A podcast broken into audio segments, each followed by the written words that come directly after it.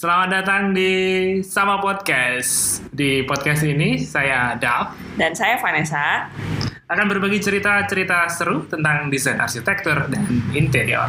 Kalau kamu merasa kamu tertarik untuk nambah skill kamu dalam arsitektur interior dan desain, stay tune.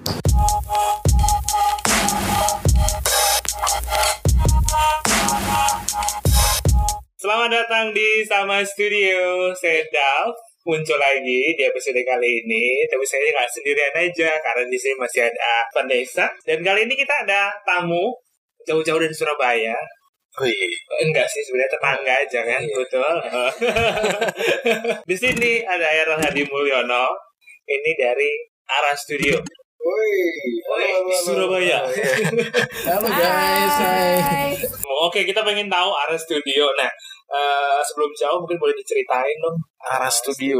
Ceritain dari mana nih? Ceritain dari awal mula lah. Oh, Oh, betul. sampai akhirnya terdampar di sampai sini, akhirnya kita kalau bertetangga kita gitu bisa ya. tetanggaan Ah. kan. Kalau kemarin kan kita akhirnya menyadari tetangga adalah setelah ada Maria Iya. Ah, Yang main ke sana. Ah. yang, main main sana, sana. kan Nah. gitu kalau yang bangunan itu sih sudah tahu dari dulu saya Oh, cuman kan iya, saya nggak tahu siapa di balik bangunan itu nah ternyata kan dari Ara Ara ini siapa gitu Ara.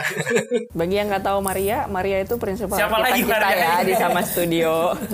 Jadi jangan bingung ini siapa dan bangunan yang disebut oleh Bapak Daf itu adalah bangunan kultur Umalas yang Betul. bertentangan Iya, iya, dengan kantor sama studio. betul ternyata di sana ada Ara studio berkantor juga ternyata di Bisa dianggap kantor lah di sana ya. sana nah itu dia Padahal tempat tinggal tempat tinggalnya kita tuh. Nah, itu sebelum, nah, sebelum kita tahu ternyata itu adalah tempat tinggal Ara, Ara sendiri. Ara. Apa sih? apa sih? Gimana ceritanya tiba-tiba kok ada Ara Kok gitu? bisa ada Ara? Hmm. Betul. Ya, arsitek, Pak. Oh, arsitek, Iya. Pak. Biro arsitek pada Oh, umumnya. saya kan selalu lewat-lewat Pak lagi jagain proyek ya. Konsultan atau kontraktor ya kita bingung arah itu Nah, siapa. jadi Ara ini konsultan atau kontraktor? Jadi Ara 2009 itu Heeh. gitu. dicetuskan namanya. Oke. Ah, artinya ah, singkatannya waktu itu arsitektural research after hour. Hmm. oleh dua partner saya si Iwan dan Goya Mm-hmm. gitu terus kemudian ya eh, mereka kayaknya agak kurang get into lah di di arsitektur di industri arsitektur waktu itu Mm-hmm. Eh, dan akhirnya memutuskan untuk vakum Oke. ya, vakum beberapa saat Not get into itu gara-gara Ah, ah, em, gara-gara bekerja untuk orang.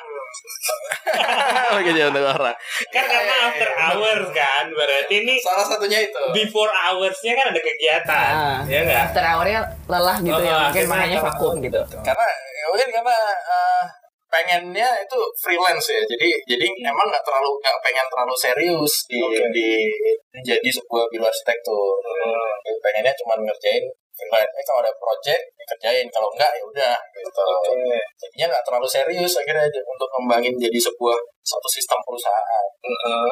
ternyata tidak berjalan karena nggak serius itu tadi Oke, itu di 2009.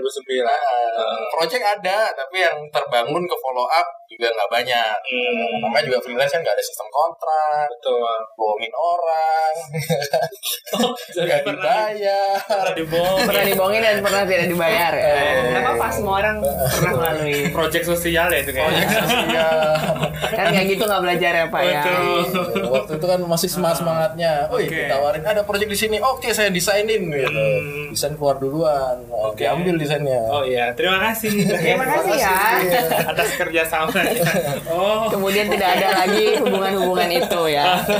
oh 2009 seperti itu akhirnya vakum. akhirnya vakum Berapa lama itu vakum? 2009 2010 2011 2 tahun Oke. kemudian eh, ketemulah dengan saya di Oh. Jakarta Oh. Itu saya lagi masih kerja di Jakarta obrolannya apa kok akhirnya kayak mau menyeriusi si Ara ini gitu Hmm. setelah sekian lama Hmm. Eh, ya, ya biasa kan lo Ara gimana gitu Tuh.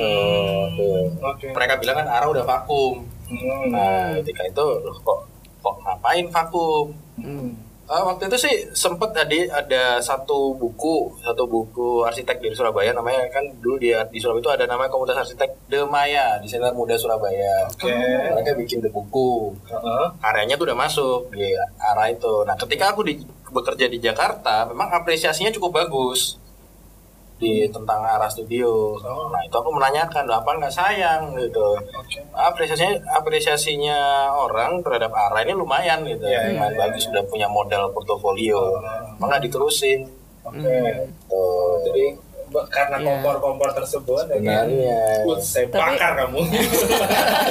padahal waktu itu juga mikirnya, wah ini kesempatan. Nah kan Iya. makanya oh, ini kayaknya Otak cuan ini. Ya kan? Iya. ini Bener-bener. kesempatanku Oh, keluar murnis menjadi ya, Bapak, pegawai. Oh, oke. Akhirnya dari situ akhirnya di follow up untuk lebih serius. Di Eh, arah- Akhirnya ya mereka membicarakan tentang setara. Hmm. Jadi eh, arah Setara studio nggak itu? Iya. ada, tapi eh, lebih ke setara karena bagi mereka arah studio itu eh, apa berarsitektur tuh nggak pengen terbeban sebenarnya. Oke. Hmm. Nggak pengen terbeban yang eh, prioritas adalah kantor harus eh, menghidupin kantor ini harus Iya. harus apa sih kejar tayang untuk menghidupin kantor. Akhirnya eh, apa kualitas desain itu harus dikompromikan. Jadi eh, mereka lebih pengen ngedevelop setara karena sifatnya udah nggak ya, memang jauh dari komersil ya Oke. bicara tentang eh, peningkatan knowledge dari setiap si Iwan sama gue ya sendiri Nah, ngomongin tentang urban Oh, jadi setara itu urban fokus di planning Iya. urban.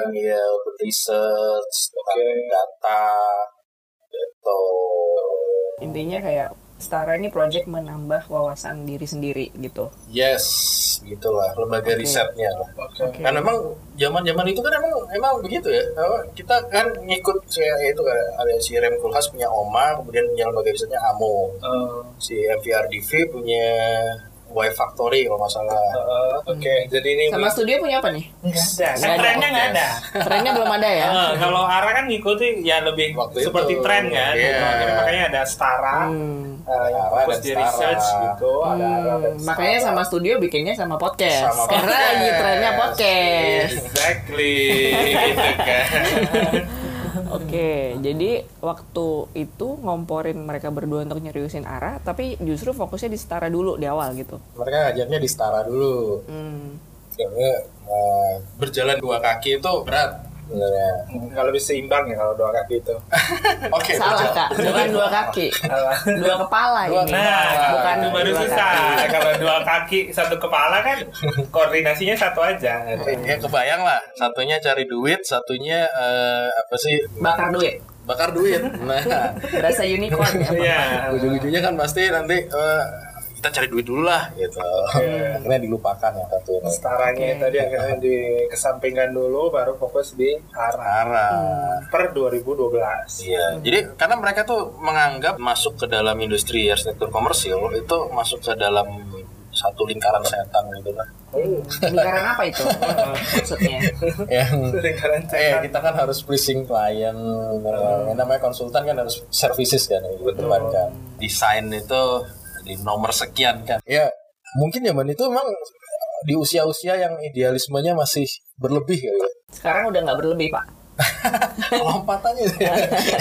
lebih realistis Kalau sekarang ya. sekarang mungkin lebih realistis, mungkin. Sebelum Errol join di ARA, berarti kan ada obrolan dulu. What did you offer sih ke mereka kayak, ayo guys, gue masuk ya gitu. Kayak anda ini kan siapa gitu. Siapa? Terus tiba-tiba Tiba-tiba. masuk ke dalam company yang udah established, udah bagus portfolionya. Jadi kayak gimana sih cara masuk ke dalam arah ini sebagai outsider nih orang Outsider. ketiga orang ketiga ada yang banyak muncul kebetulan sudah ada banyak kebetulan. Ternyata eh, si Iwan dan Goya ini walaupun kita berbeda 8 tahun, kebetulan kita satu circle. Circle-nya tuh nggak jauh-jauh dari sana. Lingkaran setan tadi. Ah, bukan. ini lingkaran pertemanan pertemanan. Oh, Sekarang lingkaran pertemanan. Baik. Terus satu circle. Jadi eh, ternyata dia tuh kenal ini, kenal ini loh. Ini aku juga kumpul sama ini. Gitu. Ini kan Surabaya ya udah begitu aja ya. Di mana mana sih Pak? Ketika Bapak di sini pun ketika Bapak mungkin kita berteman nih. Ah. Nanti satu saat oh ternyata temannya Bapak ini. betul betul dunia Oh, sempit gitu. ya di Surabaya Jadi karena lingkaran pertemanan akhirnya Iya. ya udah kayak nyambung nyambung Ngobrol juga kan, gitu. ketika ngobrol gitu. tapi juga nggak nggak langsung juga sih nggak langsung yang eh, eh, ya udah ayo jalannya gimana gitu nggak ya mereka pasti butuh pembuktian iya betul. terus bapak membuktikannya dengan apa dengan ya, Maharnya Oh. project gitu, satu satu project yang aku develop terus jalan Terus, tapi itu masih di kesibukan masing-masing. Hmm. Si Iwan masih punya kesibukan sendiri, si Goya masih punya kesibukan sendiri juga di Hmm. Batam waktu itu dia. Jadi akhirnya saya yang ngurus si Ara ini Oh, oke. sendirian waktu itu. Ya akhirnya Wow. dibantu juga sih sama Iwan sedikit-sedikit. Sampai di titik usaha mereka mau nggak mau mengandalkan semuanya dari Ara. Oh. Kegiatan yang lainnya tidak berkembang, mau nggak mau tinggal tersisa Ara. Hmm, dan itu akhirnya diseriusin. Akhirnya diseriusin. Oh, oke. Tanya Emang hidup itu penuh lika-liku ya. Iya, jadi emang banyak kebetulan jadi ya kayak ya, ya jodoh aja kali ya. Iya benar. Mungkin jodoh aja memang diputer-puter pun bakal Putar-putar balik. gitu. Kan ini bertiga nih kan ada Iwan, ada Goya, ada Pak sendiri, Oh iya. ada Pak Errol ini. Iya. nah itu gimana kan bertiga berarti kan harus bagi-bagi tugas. Iya. Gimana eh, pembagian? kita melihat ke personality sih itu. Si Iwan memang lebih banyak ke brand ambassadornya, ujung tombaknya lah untuk face-nya Ara gitu. Hmm, Oke. Nah, yang Goya yang malu-malu tampil, jadi dia di belakang aja, di belakang Hmm. layar untuk setup sistem, terus uh, strategic planning itu dia Hmm. di Goya semua. Nah, mungkin saya yang mungkin anggota yang matanya paling sipit gitu kan di antara mereka berdua. Bapak harus perjuangan pasti ya. Akhirnya saya harus dipegangin duit ya. Oh, Oke, saya baik. kalau saya dapat anugerah mata sipit, cuman susah juga ngurusin duit gitu Saya kan. bapak gandun pak. Makanya. Bapak suka hambur-hambur duit. Tapi kan beneran loh, alasannya itu loh mereka itu. Oh, Ya. Oh, kita tiga-tiga sipit ya. Eh. Tiga-tiga kita sipit. Cuman tapi yang satu eh, agak kebule-bule ya. kalau kita bilang sama sama Ara itu mirip banget bagi role-nya. Jadi satu memang kita korbankan, bukan korbankan. Satu memang meminta untuk tampil di depan yaitu tentu saja Bapak Daf ini, yours truly ini. Kemudian Maria sama persis kayak Goya, jadi dia emang tidak mau tampil. Kita ajak podcast, jadi tamu podcast sama podcast aja dia nggak mau bahkan. Nah saya ya ngerti lah ya Pak ya, yang paling sipit Iya, ya kan. Sipitan hakiki ya. Ah, soalnya Maria kan agak belok, Betul, dia kan agak bule. agak bule kan dia, campur-campur gitu. ya. David Sunan Kalijaga, Oh. ya kan? Bedanya kalian lintas Anugerah. negara ya. Iya, kita Kalau lintas Eh, kita masih di dalam satu Surabaya ini Surabaya Nusantara. aja lah ya. satunya makan makan rica-rica ya kan, Oh. satunya makan bebek Madura gitu. satunya makan capcay gitu kan. Oh, Capcay banget nih, merasa tersindir aku. Sukaan kamu juga kan. Ah. Emang cocok kayaknya ya role ya kayak itulah, gini. apa, perbedaan itu emang indah ya. Oh iya, Hmm. indah banget. ya. Tapi in terms of uh, design dan lain-lain gimana tuh pembagian tugasnya? Hmm. Kalau desain sih sama-sama. Kita punya weekly meeting. Kita ada sesi itu. Jadi Senin itu weekly meeting, kemudian di Jumat itu ada FND namanya, Friday Night Discussion. Nah, kita brainstorming gitu.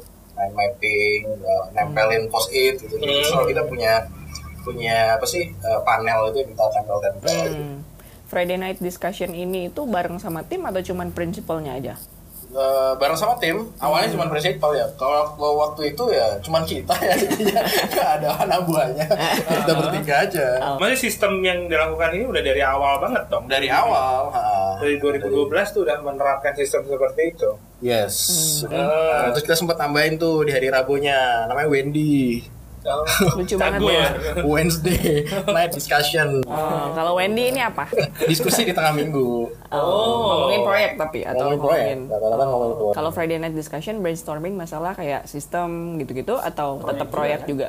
Kalau FND lebih lebih cair, lebih eh, nggak cuma ngomongin proyek. Jadi Hmm. kadang eh, kita lagi pergi kemana gitu, kita ceritain Oh. experience-nya apa, oleh-olehnya apa gitu.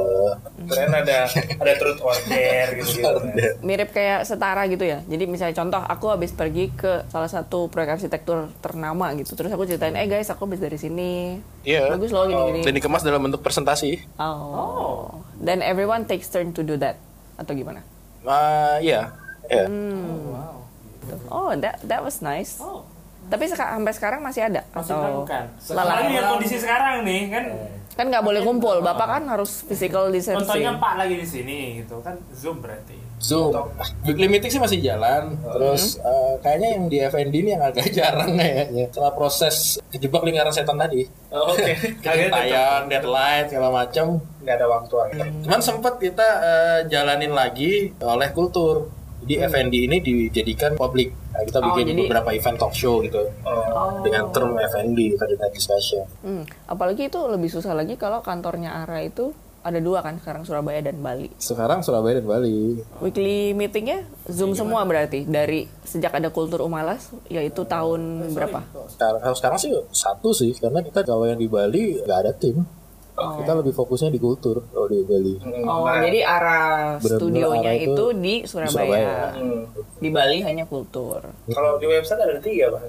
Jakarta ya kan. Oh, gimana? Oh, ini ini tolong dikelirkan gitu loh nanti kalau Oh, sampai iya. ada orang yang nyari arah kan, Oh, iya. saya nyari kemana Make clear ya, gitu. make Nah, clear. oh, saya nyari di kultur sini atau lagi di Jakarta ya cari aja di SC Di Jakarta tuh kolaborasi. ya. di Iya, SCPD Hmm. kan kalau nggak salah Iya. terus Di Surabaya gitu. satu. tahu Wah, risetnya Pak, bagus riset. sekali, Bapak tadi ini. kreatif no, direk- Saya sampai kreatif lupa. direktur saya suruh ngecek website oke saya cek Nah, website Tolong dong ini kan. Jadi kalau di Jakarta tuh kita kolaborasi sama Zenin Adrian. Nah, jadi si Zenin menawarkan sih, eh, Zenin menawarkan eh, boleh nggak kalau gue bikin kolaborasi atau nyantumin kantor di Surabaya representasinya kalian. Sebaliknya juga gitu. Gitu.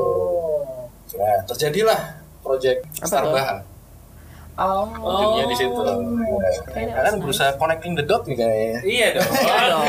Ya namanya juga kita sedang mengorek-ngorek informan. karena sejarahnya memang si Goya itu dulu cukup lama di sini. Nah, sampai sekarang pun ya masih baik sama sini.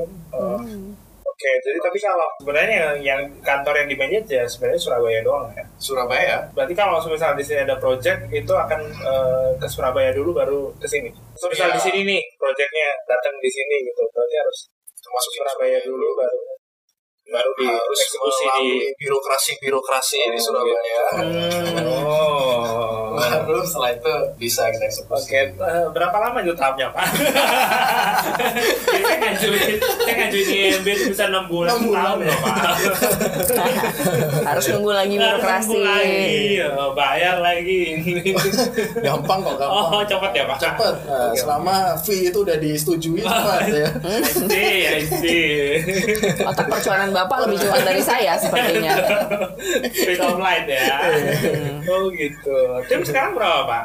Tim, Eh, tim sekarang empat, empat. Ditambah dengan Ditambah anak-anak dengan- intern yang Ditambah banyak dengan- itu ya. Karena Ara kan terkenal dengan punya banyak intern. Oh, iya. Iya Emang dong. gitu? Iya dong. Oh. Kenapa memilih begitu?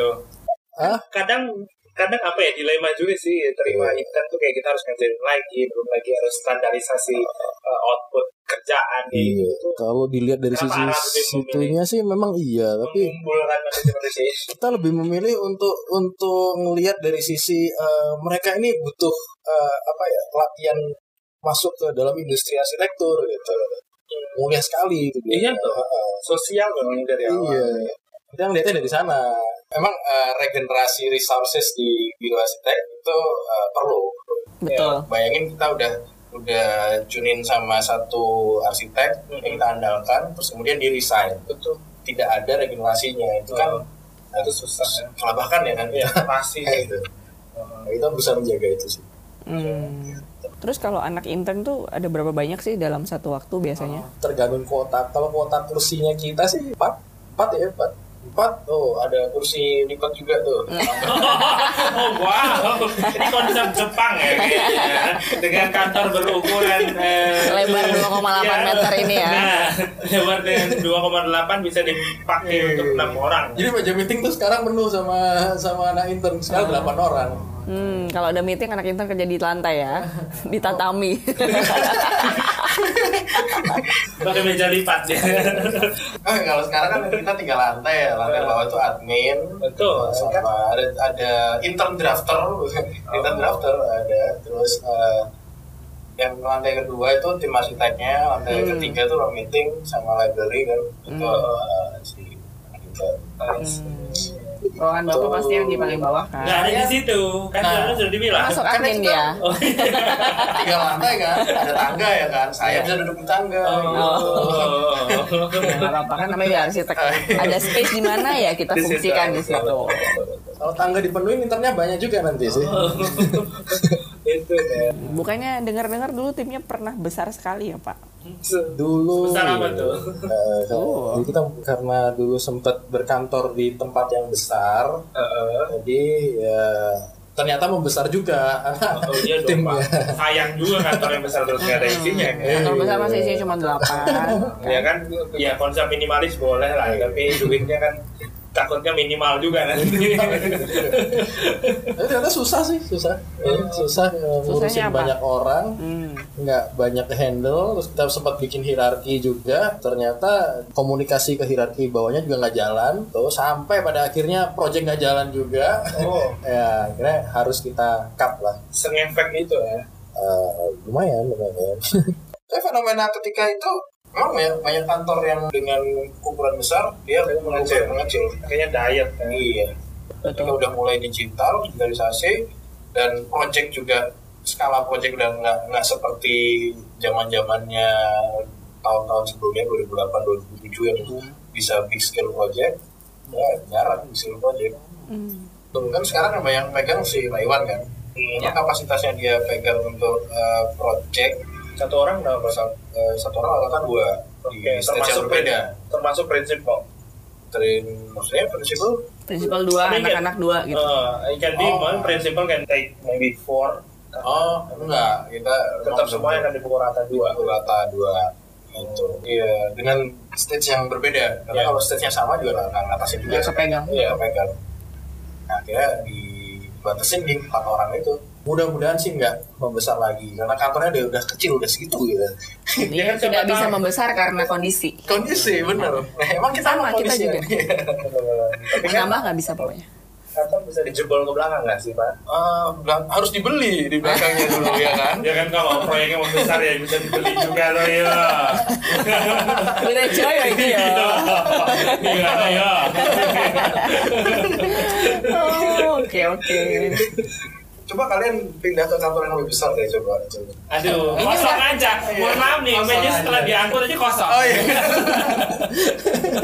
Buat kita ini aja udah besar ya. Oh. sih. Segini aja. Segini tuh udah cukup. Kita juga timnya bertujuh ya. Hmm. Nah. Eh, kalau Ara sendiri proyeknya yang ditangani apa aja sebenarnya? Project rata-rata sih masih di coffee shop. Hmm. Kita lagi develop dari Jokopi, coffee shop, terus uh, rumah tinggal masih. Ada art gallery Uh, seru banget sih. Art Gallery Kan ini dikelola oleh swasta, Swasta. swasta. Hmm. Di Ubud. Ya itu terus uh, Pemkot masih tetap. Hmm. Uh, renovasi cukup banyak. Sebenarnya yang paling banyak malah renovasi kalau tipikal project kita. renovasi Hmm. Mirip sih sama Merlena. sama untuk juga. private private property ya. Private property, private Hmm. property, uh, Pemkot juga kita ngerenovasi. Hmm, karena Pemkot itu kan gedung-gedung lama Surabaya Gedung banyak lama dipugar nih Surabaya, sama iya. orang. Nah, Kok bisa kenal sama orang-orang Pemkot gimana sih? Oh iya, jadi kita sempat eh, ini, memang kita tertarik dengan politik mungkin ya. Oh, a- ada anggota partai ya di tempat bapak ini. Ara ini bisa jalan pasti ada suntikan dana ya. Dana bansos bansos Iya. itu Kalau ada jangan-jangan. berita gini, telah digelontorkan dana sebesar 600 miliar rupiah ke salah satu konsultan desain di Surabaya. Surabaya. Proyek di kota Surabaya mengalami kebocoran dana. Eh. Jadi gimana kalau bisa Iya, kenal gimana sih? orang Ada temen ya, awalnya sih dari Demaya, ya, ya, ada Oh. komunitas Demaya itu salah satunya dia dia masuk ke dalam pemkot lah hmm, di Cipta Karya dan cukup dipercaya sama Bu Risma terus dia memang akhirnya mengajak beberapa anak Demaya arsitek-arsitek di Surabaya untuk masuk ke Pemkot untuk ban- project bantuin kota gitu Betul. tapi pada prakteknya nggak ada yang mau bertahan emang karena cukup ribet kali ya cuman kita yang mau bertahan kenapa Pak? karena kita butuh duit waktu itu Mau nggak mau ya. Iya. Oh, wow. jadi duitnya lebih okean ketimbang bukan bukan ya dari dana-dana ini cuman kita mungkin yang cukup sabar untuk ngikutin regulasi pemerintah oh, Hmm. yang lainnya udah pada aduh ngapain sih gitu oke Nggak mau waktu gitu ya. Eh, tanpa alasan spesifik kalau suruh milih lebih baik Pemkot atau private atau pemkot? nggak boleh tayang nih kita Iya. Ini. harus harus memilih ya Nah, kan tanpa alasan apapun ya. Maksudnya kan pertanyaan ya bisa jadi oh saya pilih Iya. pemkot karena uh, project lebih notable karena ini public space Iya. kan saya. Iya. Bisa juga ya. alasan, tidak semua kan? orang Kalau- punya kesempatan untuk mendesain Karena ya public space semua, kan iya benar kayak gitu kan. Jadi eh, kalau disuruh milih sih terus terang sebenarnya nggak bisa sih sebenarnya karena Karena ini bukan pilihan. bukan milih. Ini cuma penawaran. Betul. ya karena eh, tipikal projectnya berbeda Kita mendesain Nah, public space di mana di ketika kita berhadapan dengan swasta kesempatannya nggak sebesar itu public space-nya di Hmm. di Betul. Pemkot. udah pasti Kayak, Iya. walaupun misalnya kita mendesain desain taman kota developer siapa gitu atau Iya. atau mall atau yang yang identik dengan public space nah, berbeda kepentingannya kalau mereka kan pure bisnis gitu kalau Iya. Pemkot kan public services gitu Betul. betul iya Jadi tidak ada jawaban. iya susah kalau milih sih Kencang, kencang.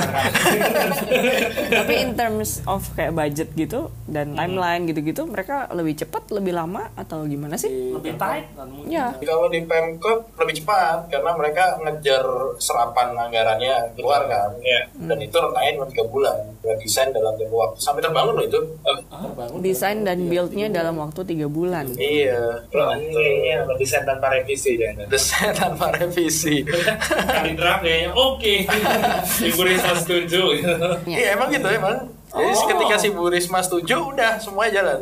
Detail-detail gitu akan Iya. berjalan sesuai masih setelah Yang pasti selama sih kan proses. Bu Risma cukup sibuk ya ngurusin Ya Amin berarti dari arahnya harus prepare detail mengenai Nah. proses gitu. Nah, ya akhirnya kita menyesuaikan. Jadi eh, karena kita tahu kapasitasnya kontraktor pemkot kayak gimana, terus prosedur gambarnya juga gimana, apa komunikasi gambar, ya kita nggak bisa berharap detailing itu kepegang. Nah, Ya akhirnya kita harus ya Standar lah gitu ya. cukup form, kelihatan enak, udah. Kalau project dari pemerintah sejauh ini uh, yang mungkin gampang diketahui warga Surabaya, Warga atau Surabaya. warga siapapun yang sedang datang ke Surabaya itu contohnya apa aja Oh iya, apa ya? yang sudah didesain sama Ara? Kampung nelayan, ya kampung nelayan. Oh, masa sih? Iya. Dan Ya, mengingatkan kita di salah satu uh, Pasar. pasar, di Pasar. Maldives Eh, oh gitu ya. persis mirip banget Uh, dengan mungkin karenanya sama nelayan Mungkin contekannya juga ke sana mungkin ya. Kan, uh, banyak yang bilang bahwa desain itu tidak ada yang baru Tidak ada yang original ya. tidak ada original Iya. soalnya Ah, betul tidak ada yang original semuanya adalah pengembangan jadi ya wajar wajar aja Iya. kan oh itu bagus pak Kamu nelayan, terus Taman Pelangi. Tapi kalau Taman Pelangi itu kita kolaborasi sama beberapa arsitek juga di Surabaya. Mhm. Terus apa museum pendidikan, Siola. oh Shola itu arah Iya, refurbish gitu. Terus apa lagi ya? Taman-taman kota, taman kota yang waktu itu dirusak terus Bu Risma marah itu ya taman oh bukan, itu oh bukan beda ya Saya lupa tamannya apa itu? Taman Bungkul. Bungkul. bukan, bukan. tanamanku mbok ide marah dia mbok pikir aku gak gawe duit ya duwe uh kuwi Bu Risma marah sampan ero ae yo Oh, oke eh, yang pertama proyek pertama dengan pemerintah kemarin apa Yang paling pertama kampung nelayan. oh itu malah pertama banget ya Itu sih. Itu si Iwan pribadi. Oh, itu malah dari 2009 Iya. sebelum akhirnya serius arah dijalankan ini Jadi si Iwan ini ternyata cukup ini juga sih, cukup tekun dia ngikutin Pemkot. Dia 4 tahun loh ngurusin kampung nelayan itu. Oh, 4 tahun dari 2005 dong eh, 2007 2008 kemarin ketika di 2009 ada arah itu, dia masih ngurusin tuh kampung nelayan. Iya. tapi dari situ lah eh, Iya. namanya hasil ketekunan itu lah. memang ketekunan itu memang selalu membawa berkah Kalau bahasa Nah, ibu, Kita nggak ngapa-ngapain aja kalau tekun ya ya betul. berkah itu. tekun berolahraga badan bagus tekun kuliner badan besar ya tergantung kamu mau menekuni apa Tekun menabung ya ada lah tambahan Ada, duit gitu iya. kan. tekun jadi gadun Uhuh, cabai banyak oke kita kembali ke topik iya. Itu proyek eh, pemerintah dan ini ya. Swasta. Nah, tadi Hmm. bagian- kalau private project berarti arahnya lebih komersil sama residential. rata-rata komersial residensial. Cuman yang yang menarik adalah rentang umur dari dari klien kita. Jadi klien kita tuh nggak ada yang di atas 40. betul ya. Jadi antara range-nya di 30 sampai 40. Jarang banget kita dapat klien yang di di usia tua lah. Jadi Iya. emang sebenarnya yang seumuran kan jatuhnya dengan Lebih. kita sendiri kan? karena lebih enak kayak gitu gak sih? Karena Jadi komunikasi lebih gampang. marketnya juga ke Komunikasinya filter lebih- sendiri. Iya, lebih jalan akhirnya, lebih ya, mereka tahu lah apa kalau kita mau bawa eh, ide-ide desain yang kekinian, mereka Kan. yang baru itu mereka bisa Ah. menerima daripada kalau yang di di usia lanjut, usia lanjut Iya, meyakinkannya agak susah gitu. Oh. Betul betul karena lifestyle-nya beda sih. Tapi ada kesulitan nggak ketika most of the client kan eh, di usia kita, sometimes juga eh, ada keterbatasan dana, let's say. Nah, Di, kan di usia kita ini belum tergolong yang mapan Settle gitu gitu kan, kan, mapan, belum ya. Nggak settle-settle banget lah. Nggak Ada settle-settle. tapi tidak Ya, banyak gitu. betul. halangannya memang di situ sih. Oh, tantangannya di situ. Lain situ. Tapi dari Budgetnya situ- akhirnya jadi uh, mepet-mepet. Nah, nilai investasinya tidak sebesar yang ketika kita menghadapi klien-klien yang udah mapan. Hmm. Oke, jadi siasatnya Ara gimana dari Jadi akhirnya awal? segmen kita pun di middle, di middle Mm-mm. antara Nggak naik, nggak nggak turun. naik, nggak turun. Jadi berarti kan ya tahu karena batasan usia yang bisa ditangani Ara kan segitu. Berarti Hmm. akan tahu juga batasan desain yang harus dilakukan juga dong berarti. Nggak mungkin juga kita bikin spektakuler. Atap lengkung gitu kan itu biaya mahal. gitu. Iya, Jadi kan akhirnya tahu. Ya, gitu. concern-concern itu pasti di awal kita pikirin. Heeh. Walaupun ya namanya arsitek kan ya kadang-kadang kejebak ego gitu. Mendak-mendak juga gitu. Nggak cukup, mohon maaf nih dana kita nggak cukup Iya. nih. Ya udahlah kita gunakan page room-nya arah studio gitu. Pintu aja. Ya. Emang itu sebabnya kenapa kok kita Warnanya suka pakai pink warna seru. putih. Oh, jadi Jadi di situ eh, cerita awal eh, ci- de- ciri arsitektur dari Ara Terbentuk sendiri ya. Penghematan. terbentuk Iya, secara langsung ya. Oleh karena itu makanya mungkin desainnya jadi lebih eksperimental ya karena dari constraint budget, dari constraint material finishing kita nggak bisa terlalu bergerak banyak jadinya harus mainnya di eksperimen ruang jadinya. Iya, Bener Akhirnya nggak? gitu di ruang. Bahan, not Bahan so mah much. cukup cukup terbatas. Ya bahan mungkin ya kita ya banyak harus ngakalinnya ya. Jadi kayak kita nggak bisa beli marmer. Betul. Akhirnya kita harus bikin lantai apa namanya lantai beton aja. Nanti kan retak-retak tuh jadi kayak teksturnya marmer gitu. bilang Iya. aja itu bagus itu gitu kan Betul. Ya, bisa jadi pak nggak apa-apa diterima apa alasannya kan uratnya sama bang. Iya. Cuman Berurat ya, aja. Iya, berurat. berurat ada retak aja itu oke Iya, constraint, constraint, constraint itu gitu. lebih ke ruang bentuk. Eh, cuman yang biasa, biasa kita ya ego kita cukup gede di detail. Itu yang biasanya kira agak over budget di sana akhirnya. Oke. Iya. Dari desain-desain yang eksperimental ini biasanya ngikutin influence-nya siapa sih? Tiap orang sih beda-beda sih kalau dari antara kita. Hmm. Jadi kita nggak- nggak nggak mengacu ke satu arsitek tertentu, nggak. ya ada beberapa arsitek yang kita sukain gitu. Kalau orang luar bilang sih, kok desainnya arah ini ke Jepang-Jepangan ya gitu. Ke Ah, Jepang-Jepangan. Arsitek Jepang. gitu. Oh, berarti itu yang di mungkin ya mungkin padahal juga ya nggak tahu ya tapi memang tampil sederhana tampil minimalism itu selalu kita bawa tapi sebenarnya bukan spesifik yang kita pengen minimalism enggak tapi lebih ke menghindari yang namanya gimmick Jadi tepat fungsi lah semuanya kalau Betul. bisa Iya, aku juga nggak suka tuh yang desainnya tuh cuman ornamental. Ya, Desain tuh tau gak sih? Oh, iya dekonstruksi dekoratif dan konstruksi Aduh, menyebalkan sekali kalau bisa tuh dibentuk langsung oleh form atau space-nya kan daripada itu sebuah ornamen yang ditambahkan gitu untuk membentuk sesuatu. jadinya sih emang kayak terkesan kayak modern banget gitu ya, emang kan di zaman zaman itu kan form follow function uh, Le Corbusier segala macam itu kan Iya. emang pergerakan di arsitektur modern kan betul betul jadi itu yang diatur tuh arah ya mungkin mungkin lebih ke arah sana sih walaupun pengembangannya akhirnya nggak tahu juga kok bisa dianggap arah ini Jepang banget nih gitu iya kan iya kan ya Nah, karena kan pikirin lebih ke ruangannya harus berfungsi Hmm. secara efisien ya efisien eh, dari space-nya cukup tidak Jadi berlebih mereka juga punya keterbatasan space ya, ya plus itu juga maksimalkan di sana Nah, kecuali kalau mungkin di tengah hutan kan. kalau cirinya Ara sendiri berarsitektur apa nih? Ciri kan ini sekarang udah berarti kalau 2012 paling tidak eh, sudah 8 tahun. 8 tahun. Ekstra vakum dan pre-Ara gitu. Pre-Ara. kan pasti creating id- identity of your architectural design. Itu apa sih? Biasanya biar orang kayak, oh ini pasti desainnya Ara. Gitu nah, Ah. putih-putih itu tadi pasti Karena kayaknya most of the design karena putih kan gitu. Gak pernah sih kita ini soal membentuk sebuah identitas enggak tapi pengennya sih emang sesuai konteks Sesuai Nah, kebetulan konteksnya selalu dapat yang hemat biaya keterbatasan tukang Eh, ya udah rata-rata agak kokoh. ya. Apa-apa ya. jadinya gitu-gitu juga gitu. akhirnya Oke. selalu di Bagus loh. keterbatasan Eh. Nggak apa-apa dari keterbatasan tersebut lahirlah eh, karya-karya yang menarik Betul kan justru. itu solusi kan berarti Hmm. dari Padahal kalau bisa ya jangan terbatas-terbatas terus ya kan bisa pakai apa gitu yang mahal. Tapi kan kita negara berflower, jadi mau nggak mau ya kita harus, Harus ada kembangnya terbatas. dong, Nah, berarti. Pupuk nggak bisa terlalu banyak. iya. Mati juga sih Iya. kalau dibuang-buang. Hmm, Kalau di luar kan media tanamnya udah bagus. Kalau kita nih sedikit tapi harus berkembang dengan baik gitu kan. Tapi one thing I notice about Ara, kalian tuh lumayan berusaha untuk menghadirkan desain signage atau desain environmental design yang unik dan menarik loh di tiap proyek.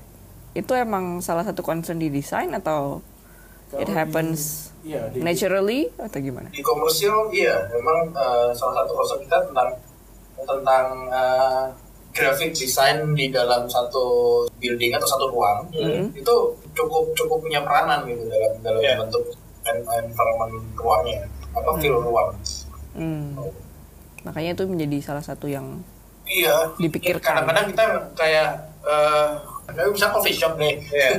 terus terus gitu papan menunya eh, Seandainya. Iya, warnanya Campur, campur-campur iya. gitu. gitu. Akhirnya campur terus itu mahal gitu. kan. Kayaknya menarik gitu. Hmm. Nah, itu tapi terjadi di Pemkot. Terutama kalau kita ngedesain Seharusnya kayak pemkot itu kan sentra PKL tuh yang paling paling ser- Terus, paling sering. oh. Ya kan kebayangkan udah didesain ruangannya kayak gitu. Oh. PKL PKL pada masuk habis itu masang tuh yang pecel lele. benar pecelele kan semuanya sama itu ya.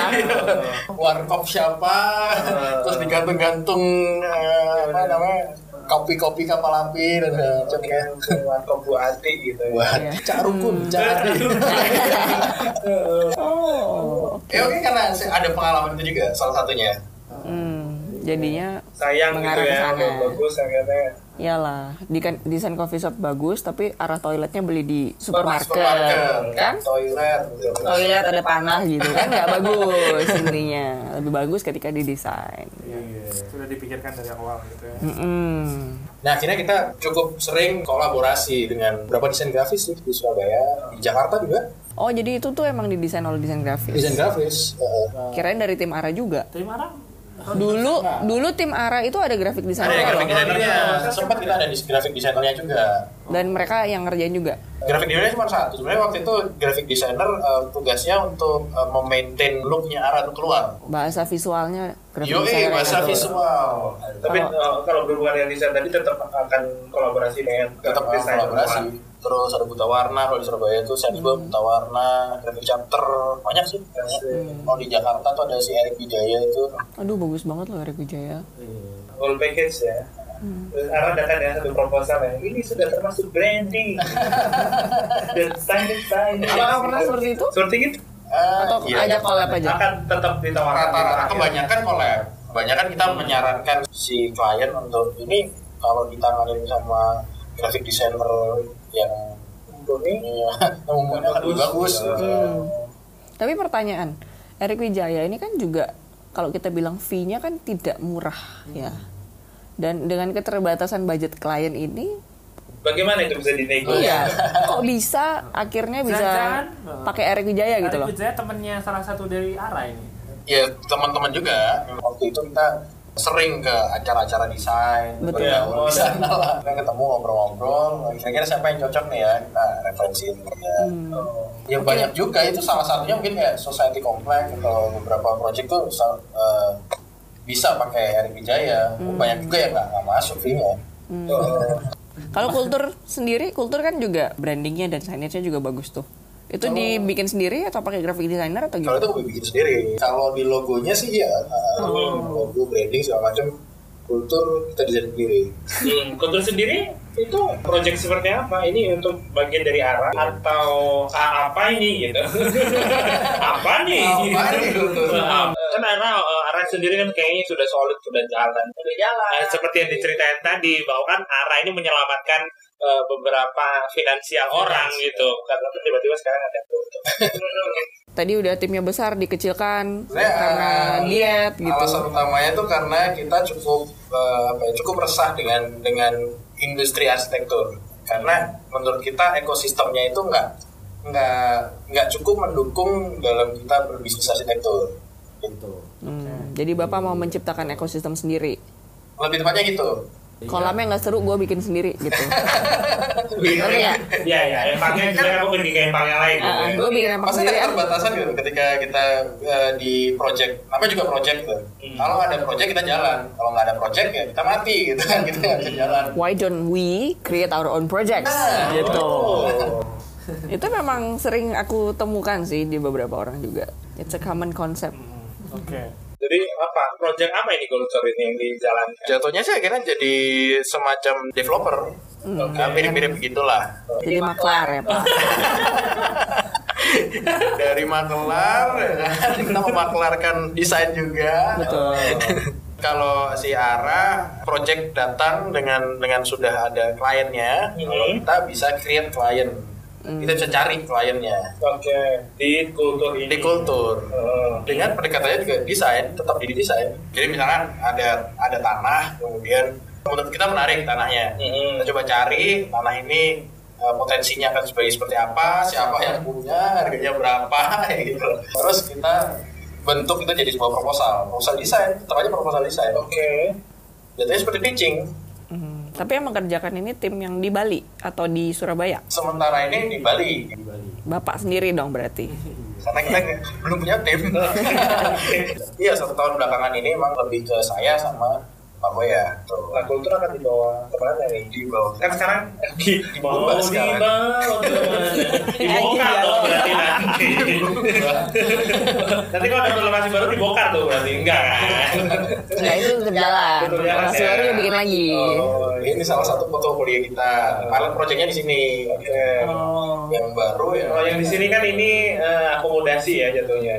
host ya hostel. Hostel kan akomodasi. Nah kalau semisal nanti ada ada site baru itu akan tetap dibuat sebagai akomodasi. Belum tentu, belum tergantung misalkan eh, ternyata yang kita bisa capai itu eh, banyak orang yang eh, dia pengen punya rumah tinggal di Bali gitu ya. Akhirnya kita bikinnya em, housing, housing kompleks gitu. Oh, ngerti ngerti. Tapi kalau misalkan yang ini adalah eh, si pemilik villa atau dia properti properti yang punya skalanya lebih gede, kita bawanya ke villa. Hmm. Tuh. Nah, Jadi- hostel, misalkan hostel, memang misalkan kita bisa nge-reach-nya nge-reach si orang investornya inilah ya kira Ya. Ke- ke- kita bisa bilang investornya ini karena dia server gitu, profilnya Hmm, Oke. eh kita bisa bikin ini hostel lagi Eh, Hmm. dan ya banyak kita konekin banyak banyak Tergantung elemen lah Oh, ya. Tergantung ke- Hmm. tergantung lokasi dan penggunaan. Tapi kultur ini mulainya sejak kapan berarti?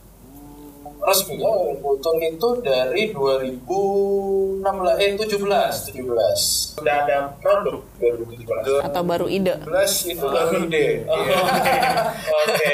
jadi terjadi pembuahan Ah, sorry, 2017. 2017 itu tepat ketika kita dapat tanah hamba. gitu. Oh, Tapi sebelum dapat tanah udah mikir dong. Udah, eh, iya udah mikir. Udah berencana, oke let's do this. Baru Iya. nyari tanah. Itu nggak nggak jauh-jauh juga sih, maksudnya tentang Cuma waktunya. Iya. beda seminggu. eh bikin yuk, yuk. Beli tanah.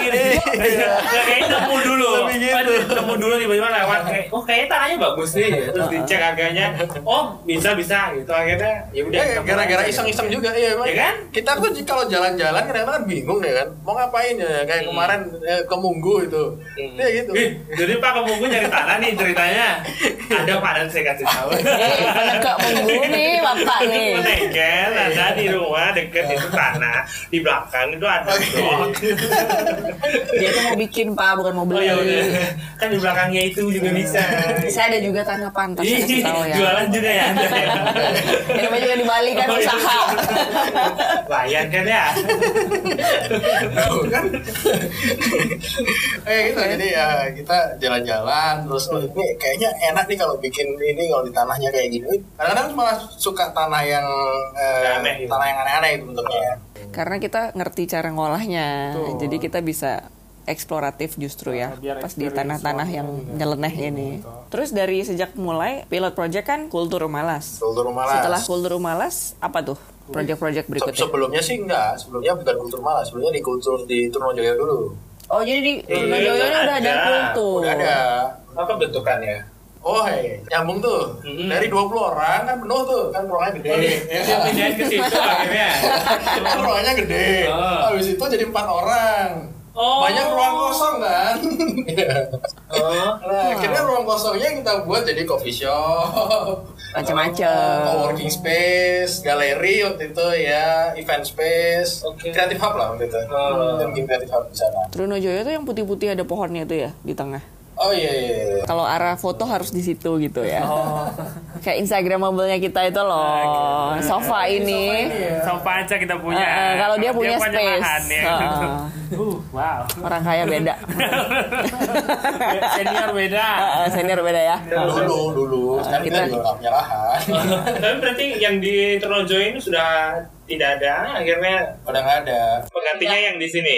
Nah, ya setelah itu kita fokus di sini yang di rumah Mas ini. Hmm.